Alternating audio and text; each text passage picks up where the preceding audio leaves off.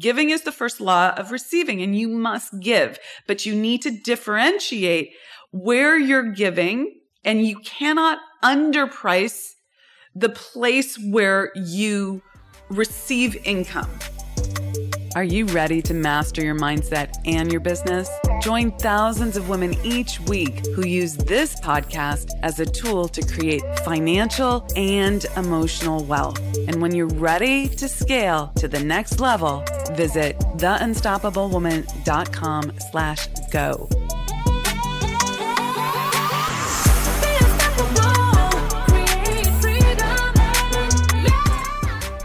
Hello, hello, and welcome to another episode of the Unstoppable Woman podcast. I'm Amira Alvarez. I am the founder and CEO of the Unstoppable Woman, and I am so happy that you're here listening today.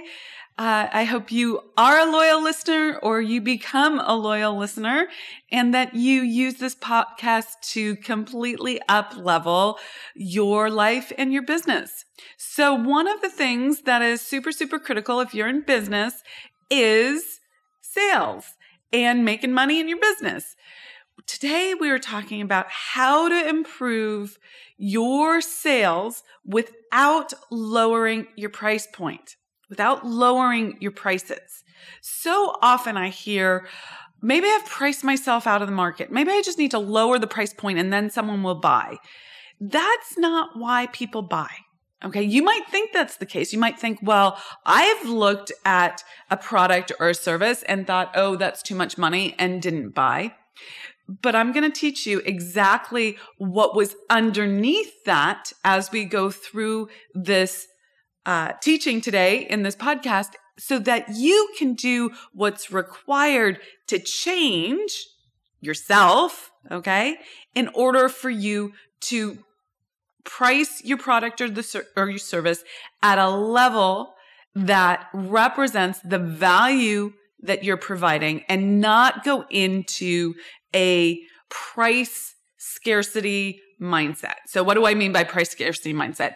That you're just thinking about the price of your your product or service and freaking out about just the money that is being transferred from one person to another in in the act of sales. Okay.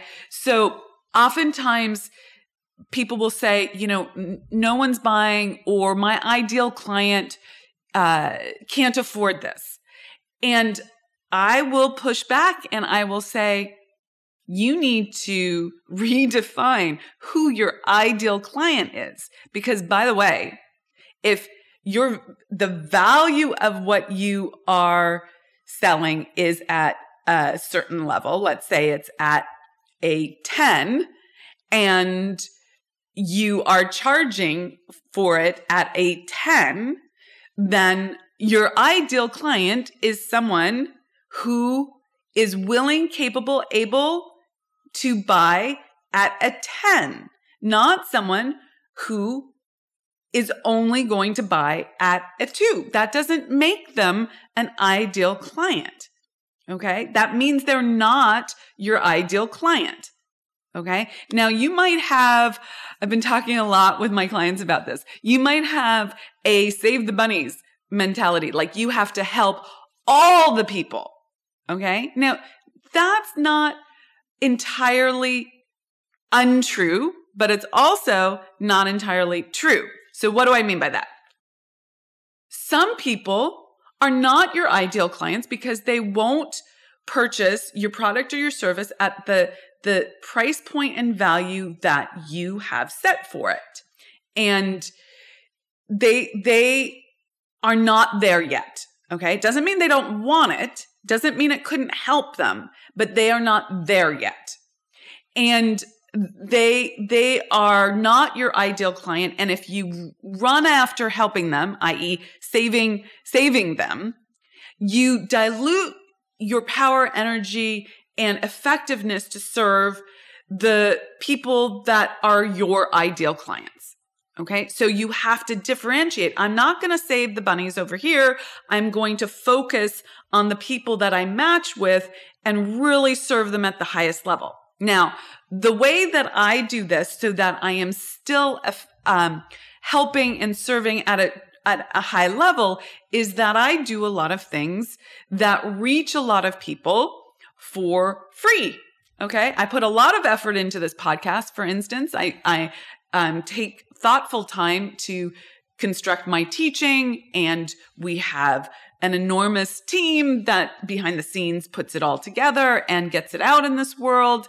And all of that absolutely serves me because it brings me clients as well. But there are many more people who just listen to the podcast who will never become a client because they are not yet ready at the level to match our services, our, our investment level. And that's totally fine. That's how I give in this world. Giving is the first law of receiving, and you must give, but you need to differentiate where you're giving, and you cannot underprice the place where you receive income. Okay. That's in your business. You cannot underprice your product or your service because you're in money scarcity. You're in fear that no one is going to buy. That is a limited perspective, a li- limited mindset. And it doesn't, it doesn't work. It leads people to overwhelm and burnout. So think about this. If you are charging, I don't know, a thousand dollars for something that I charge $10,000 for, let's just say, and it takes the same amount of time to deliver that product or service, to um, manage the team, to create the tech behind it, to do all the, the systems and processes. If all of that is the same, but we charge a different amount, if we want to get to say 100K, it's going to take me 10 sales at 10,000 it's going to take you 100 sales at, a, at 1,000. And you're going to have to deliver time wise so much more than I am. Okay. So that leads to burnout. When you underprice, you will be overwhelmed by the amount of work that you need to do. It's a real problem. That was a just a example, hypothetical example. But it works at whatever level you are currently setting your your product or service. Okay? It's also an indication this if you're in overwhelm, if you're in burnout, if you're in that like I am uh, spending so much time on the delivery side and the management side that I am completely overwhelmed. This is also an indication that you're in desperation and you're in scarcity. Okay.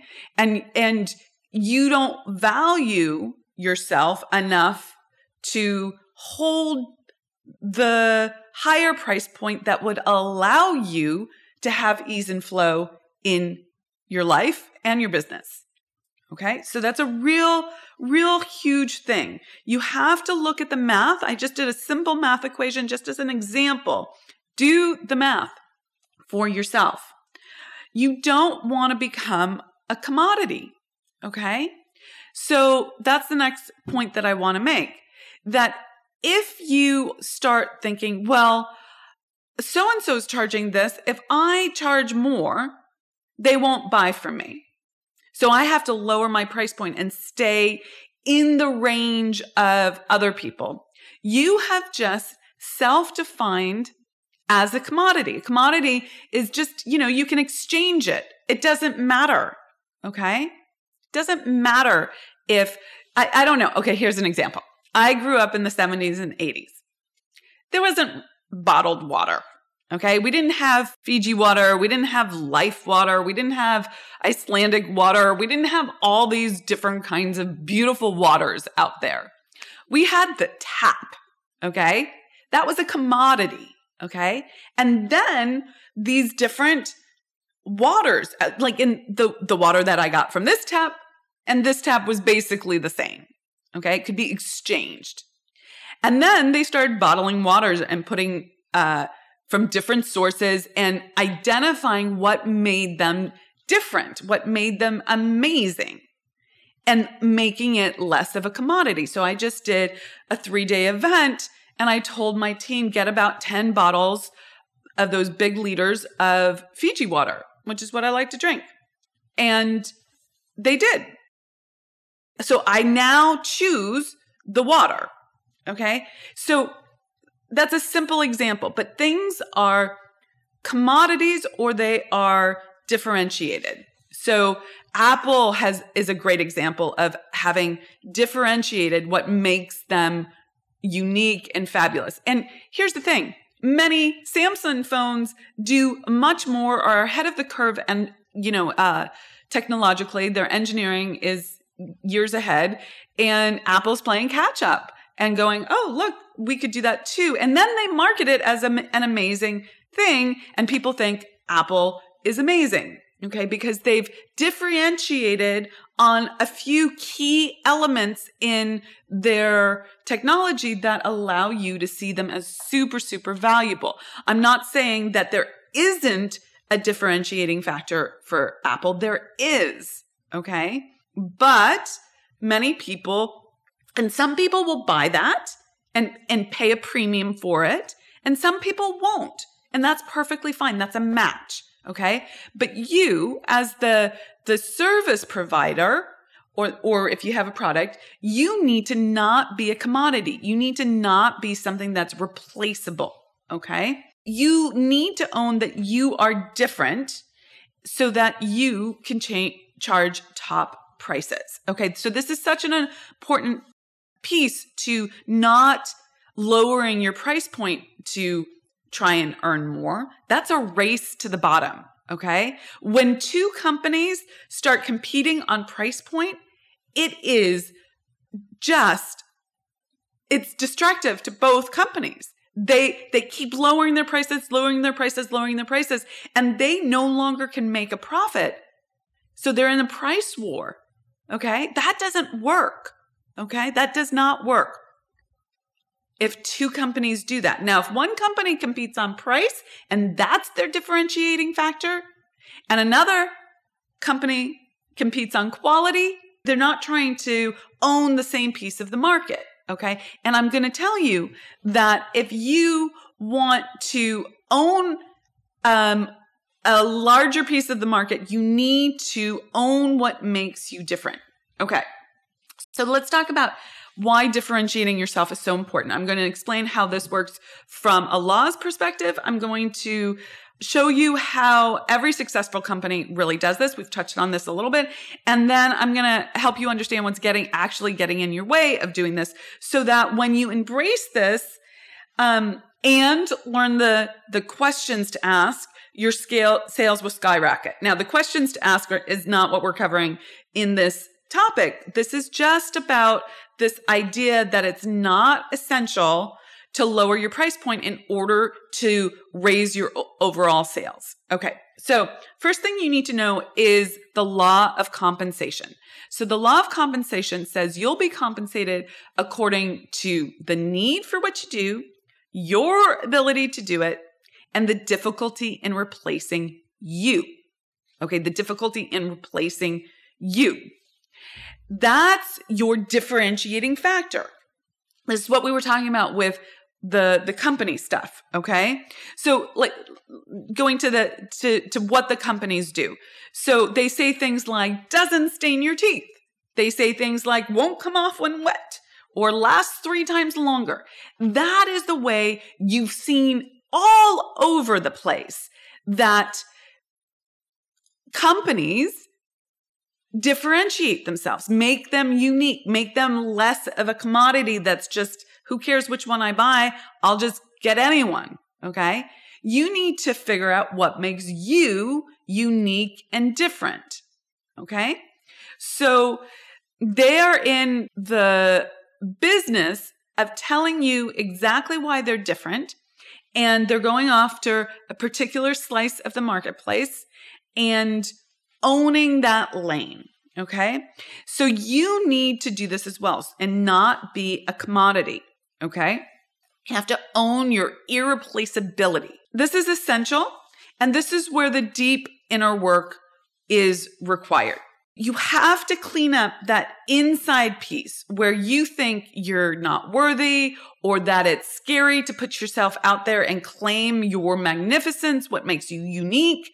You have to figure out why you're not comfortable owning your genius. Now, you might be comfortable owning your genius on an outward conscious level, conscious mind way. Intellectually, you understand you're freaking brilliant. And intellectually, you understand you're so good at what you do.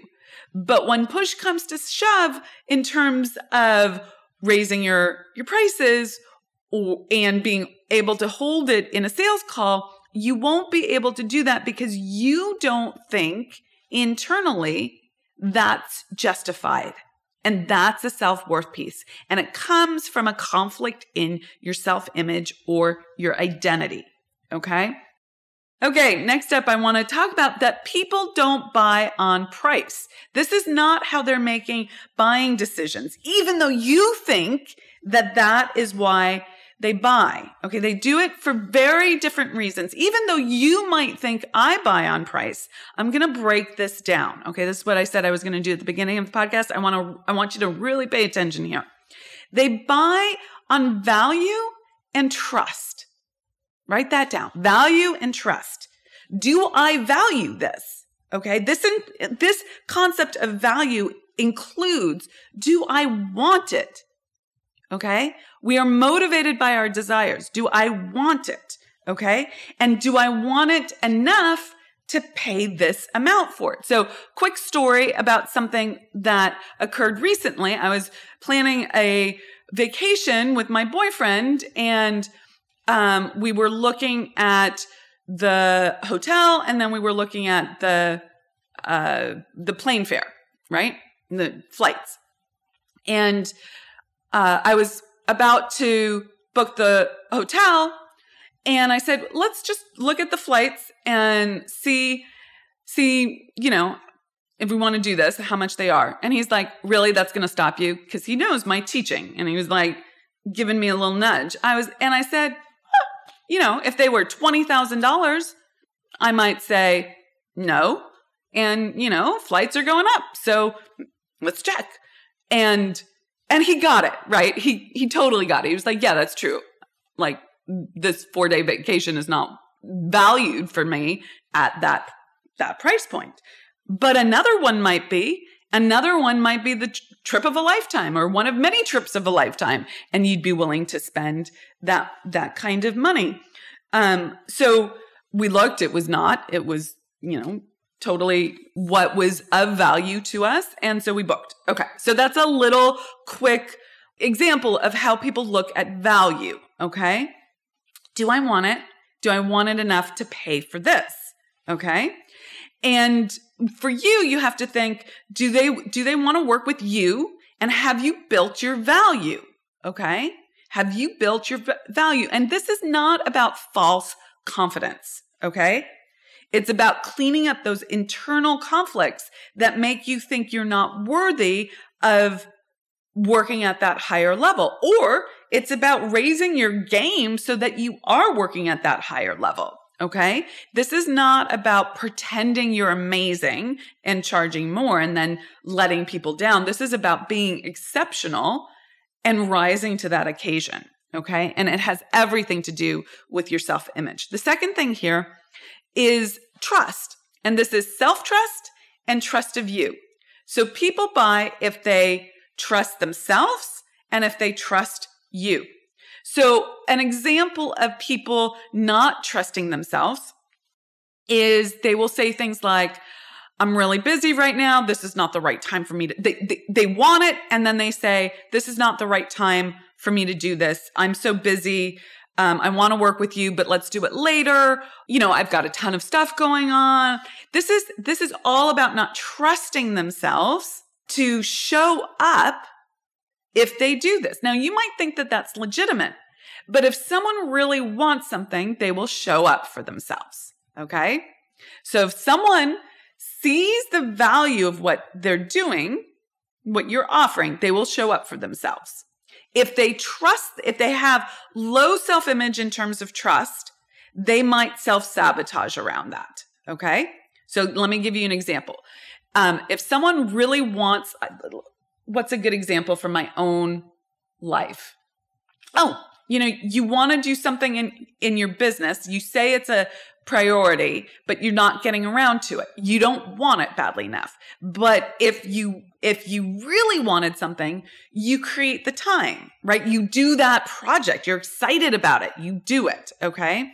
That's about really wanting something badly enough. Now, oftentimes people don't have self trust with themselves and they need to learn self trust, which is one of the things that I, I teach in, in my programs is how to build that confidence and self trust with yourself so they, that you can do the, the work. And this is again, this is a self image thing. They can't see themselves as someone who, who does the thing and trusts themselves to do the thing. And this is, you know, whether it's working with a lawyer or a landscaper or whatever, they don't trust themselves to get the result that they want. Okay. And often it's not trusting themselves to be able to make more money, to um, utilize the product or service, all of that. Okay. The second part of self trust is that they don't trust you. They don't trust you. And this is where you have to show up confidently and communicate your differentiating factor uniquely. Okay. This is the full expression of who you are that needs to come out. And this is where those things from your past that hold you back, that uh, old conditioning, those uh, things that you experienced that created guilt and shame, all of that needs to be cleaned up. The loyalty packs, the self worth issues. This is what's keeping you from owning your brilliance.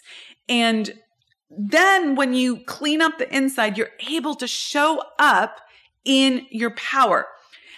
On every call, you show up this way. Okay. In every interaction, you show up this way, except when you don't.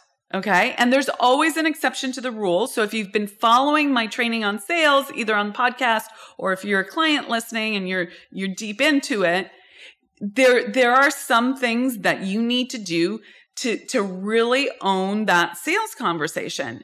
And you can have done, you could do all the inside work and still F it up if you don't own all of those, um, tactical outer game pieces like, um, not being distracted, being prepared, being clear, all of those, those things, knowing what to offer. There's so many aspects of this. Okay.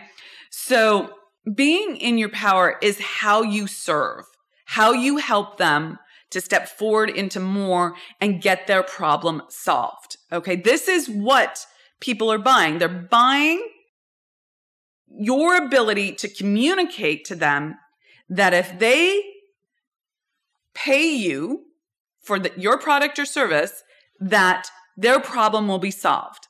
They have to make a leap of faith, whether you're buying a lipstick in the Walgreens or a hundred thousand dollar, you know, service. They have to make a leap of faith that what they're buying is going to give them what they want. You cannot know that in advance until you experience it.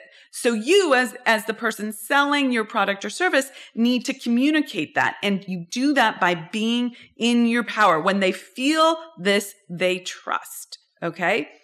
And they get over that uncertainty. They get over that, that, um, experience of not knowing if it's going to work before they buy. Okay. And when you do this, you can increase your prices and price is not a factor. Okay. And you do this incrementally as you build your internal self worth and confidence and as you build your skill set. Because remember, the law of compensation says you'll be compensated according to the need for what you do. That's the problem you solve. Your ability to do it. That is your skill set and the difficulty in replacing you. That's your uniqueness in owning your power. Okay. When, so when you do this, you can increase your prices, not lower your prices. And you will find that your sales will increase tremendously. You'll be able to charge more and you'll reduce your overwhelm. It's a, and that allows you to be so much more present with your clients and serve them at a totally higher level. So with that, go rock it out, go be unstoppable, and I'll catch you in the next episode. Take care. Bye.